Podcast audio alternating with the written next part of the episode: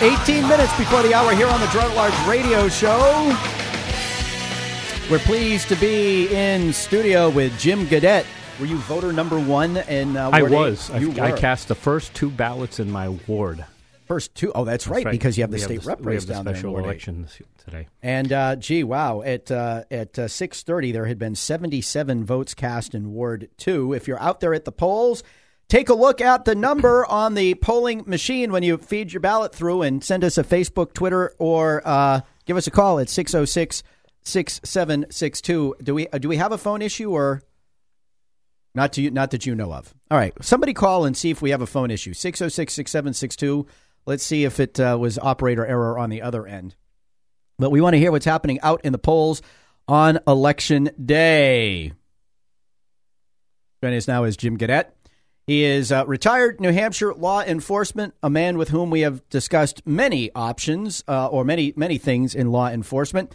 And if you can't wait for his public safety utterances, you can always follow him on Facebook at Jim Gadet, public safety segment anchor, because he keeps it up to date in real time, best he can anyway. So you know what's happening in the world around you. Good morning, Jim. Hey, Rich, how are you? This morning brought to us by Manchester Mayor Ted Gatsas. Public safety is one of his big issues fighting the opioid crisis. The mayor says the next step is housing for recovering addicts.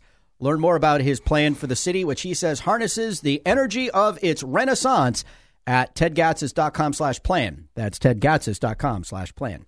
Good morning, Jim. Good morning again. So, um, I know you have a, a topic that you would like to address, so let's get on to it. And I have one that I want to ask you about. So, Okay. what's well, I mean, I can be I can be brief because you know you're a circus, you're monkeys. I know we've always said that. uh, now, you know, over the weekend, it was uh, interesting to note that a DCYF administrator uh, was uh, locked up and charged with domestic violence uh, related assault.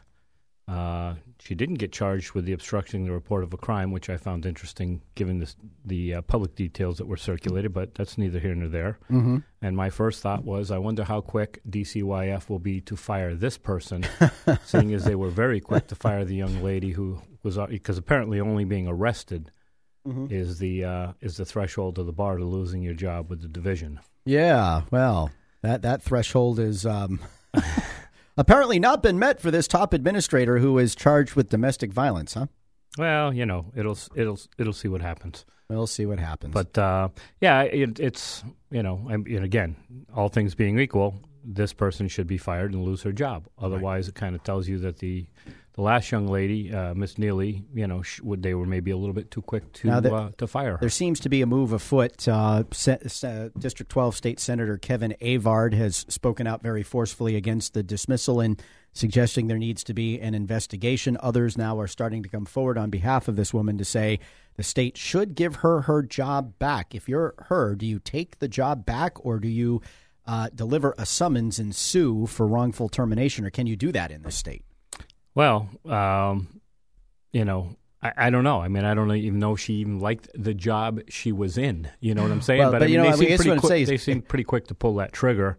Doesn't seem to be a whole lot of due process involved there. Well, she just got a promotion and a pay raise too. Well, right. So, I mean, maybe she does take the job back, you know, and I, I have a feeling that given the circumstances, she'd probably be in pretty good shape. You know, not not too many people would be looking to, uh, you know, to kind of go around. And I know the gun rights advocates were up in arms and they were very, very vocal about, you know, what should happen and, um, you know,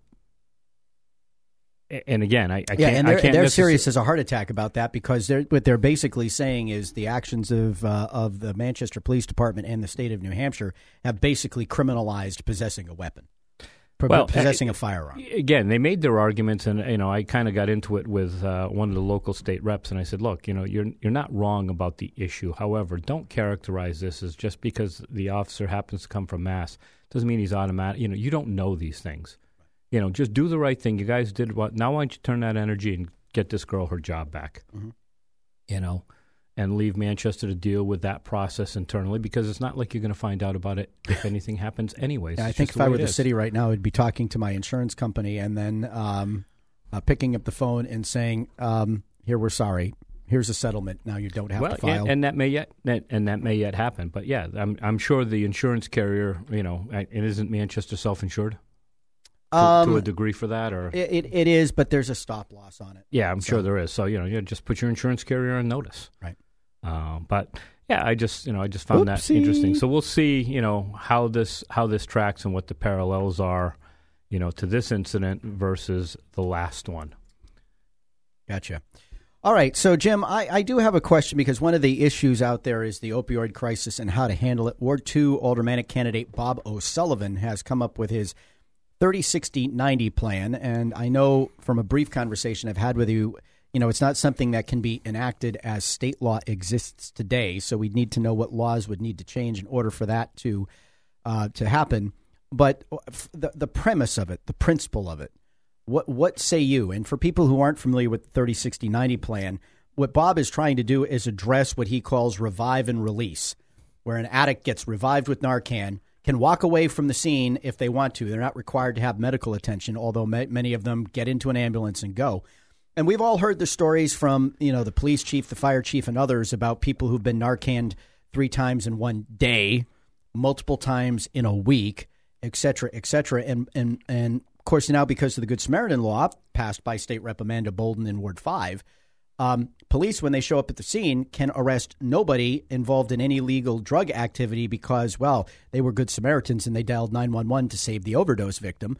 And um, so the police are frustrated because they see things that are violations of law that they can't act on. And what O'Sullivan's saying is look, we've got to break this revive and release cycle and he's proposing to use 96 vacant beds in a drug detox or rehab unit at the Valley Street Jail. So if somebody gets Narcan, they they they get a, a suspended sentence, I guess, through the drug court, and they are involuntarily committed to this drug rehab at the jail. 30 days for your first offense, 60 days for your second offense, 30 uh, 90 days for your third offense. That's and the offense is doing the drugs that caused you to be uh, revived by Narcan, so that they undergo a medical detox and they start the rehabilitation process under the supervision of the drug court. He doesn't want anybody to have a criminal record. He's not trying to criminalize addiction. He's just trying to say, look, what we're doing is not working, and we need to find a way to change that.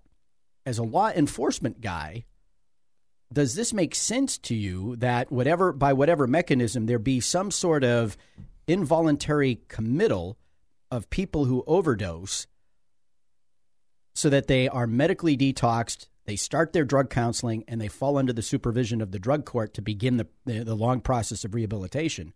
Or do you have another idea outside of the status quo? And what's your thought on the status quo and how it's working?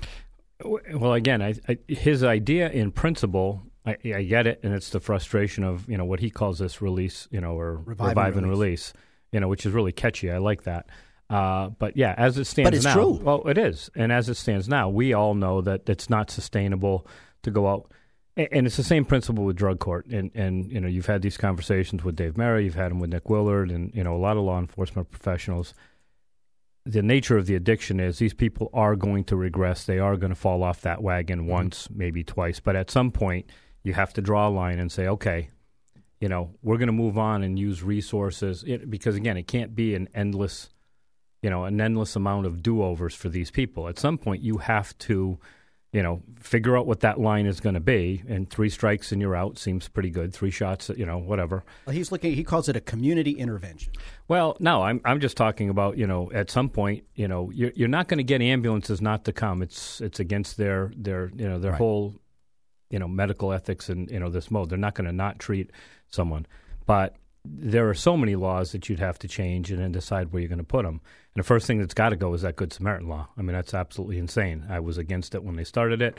Um, mm-hmm. And to your point, all it's doing is it's it's allowing these people to basically skate. You know, when they're right there in the same thing, they could have been the person that gave them the heroin that overdosed them, and right you know, they're expected law enforcement is expected to be blind. Uh, it's basically immunity for drug holders and drug dealers, and, and it's it's antithetical to the solution. Um, but yeah, get that principle, and, and it's it's going to be involuntary because if it's court ordered, the court's ordering you to go to this. Right. It's not going to happen right away. So here's the problem, because nothing in the justice system, you know, you overdose today, we're not whisking you off to the hospital, and from there you're going to court because they can't find you guilty just on those. You know, so if you're going to make it a civil commitment, kind of akin to an involuntary admission. So there'd have to be there'd have to be some sort of examination of the law, so that when somebody is revived by Narcan, there can be an instant committal to this uh, detox and and. Uh, well, you'd almost program. have to you'd almost have to treat it almost like an involuntary uh, emergency admission to, you know, uh, the state hospital.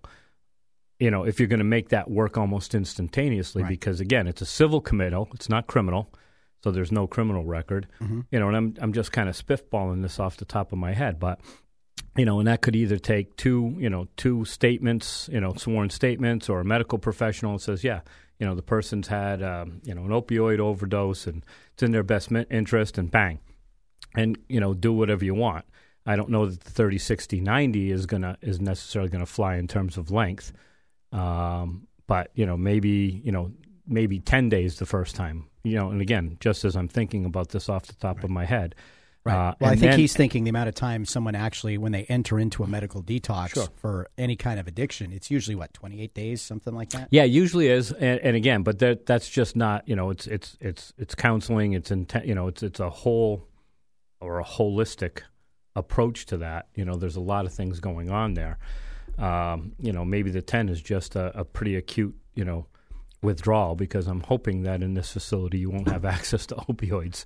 Well, uh, that's kind of been a problem in the jails. Well, but, uh, you know, it's always a problem. It's a it's a problem in any correctional institution, uh, Rich. I mm-hmm. you know I worked there. We used to do shakedown searches regularly, and you know, again, I can give you a secure prison, but nothing's going to move in or out of it. There will be no visits, and you know, again, it's like anything else. You well, have hey, to maybe. balance that safety and that security with you know freedom and liberty. Um, so yeah, in principle, I understand it, and I, I, understand it's born out of frustration. You know, the city of Manchester cannot continue to bear the economic price of this when clearly, you know, it's not only the city of Manchester's problems.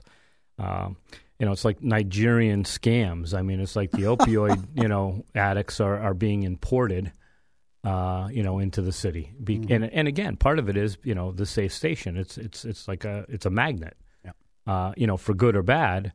Uh, but you know the sources of, of, of the opioids are here too, so that's where people are coming.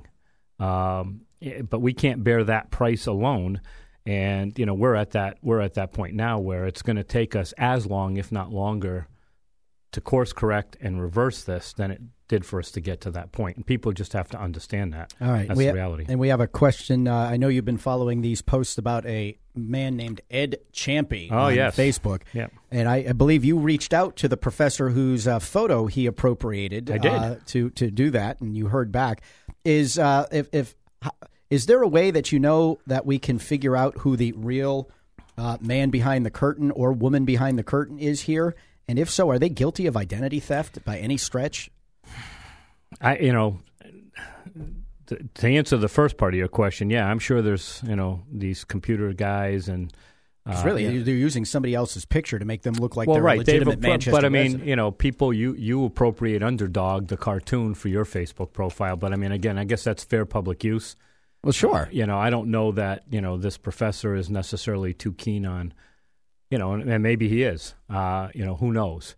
But yeah, the computer people. No, he's filed a complaint with Facebook. Oh, he did. To, he yeah. that's what he told me. He he had notified them of the uh, of the use. Mm-hmm. Uh, so yeah, they'll be the guy will be in Facebook jail, and he'll show back up with another profile picture. Yeah. um, Unless yeah, we they can, can figure out who we who, who, it is. Well, right, they can figure. I have out, my suspicions. Well, they can figure out who it is. I guess my point is, is it, you know, is it uh, identity theft? I don't. It, you know, arguably, it, you know, I guess you could make a case. I mean, because it depends upon yeah, it depends upon a lot of factors. But well, if somebody were posting my picture and pretending that they were somebody else, I would I I I, I would consider my identity misappropriated. Yeah, and, and again, I, you know, there's other ways to skin that cat. I think the more interesting question someone posed the question is: Is this really a um, you know a, a local school district administrator who's basically assumed another identity so that they can post, and I think that would be problematic. You didn't. You didn't say that, did you? I did. Mm. Oh, it was on Facebook. It must be true, right? It was on Facebook. It must be true. Yeah. Well, there is some speculation about who it is because they do seem to have an unusual knowledge of things that you wouldn't necessarily read about in a newspaper or watch on uh, watch at a meeting. Well, maybe they got an email from uh, Nancy Tessier. Oh, maybe they maybe sorry, they did. Say that in my out loud voice? Yes, yeah, maybe maybe they did because you know, uh, yeah, they, they they certainly knew things well ahead of everybody else. But there we go. Jim All right. Gadet, as always, we appreciate your being with us here this morning on the Girard at Large Radio Show. It's our pleasure to have you. Thanks, Rich. We're going to take a break for traffic, weather, and sports. When we come back, we'll hit the news brought to you by the concerned taxpayers of Manchester. Still undecided, are you? Well, the concerned taxpayers of Manchester have made endorsements in races across the city for mayor, school board, and alderman. Learn who they've endorsed at concernedtaxpayersofmanchester.com. That's concernedtaxpayersofmanchester.com. You can see all of the candidates who responded, exactly how they answered the questions, and the big green check mark tells you which ones the concerned uh, ta- taxpayers recommend to you.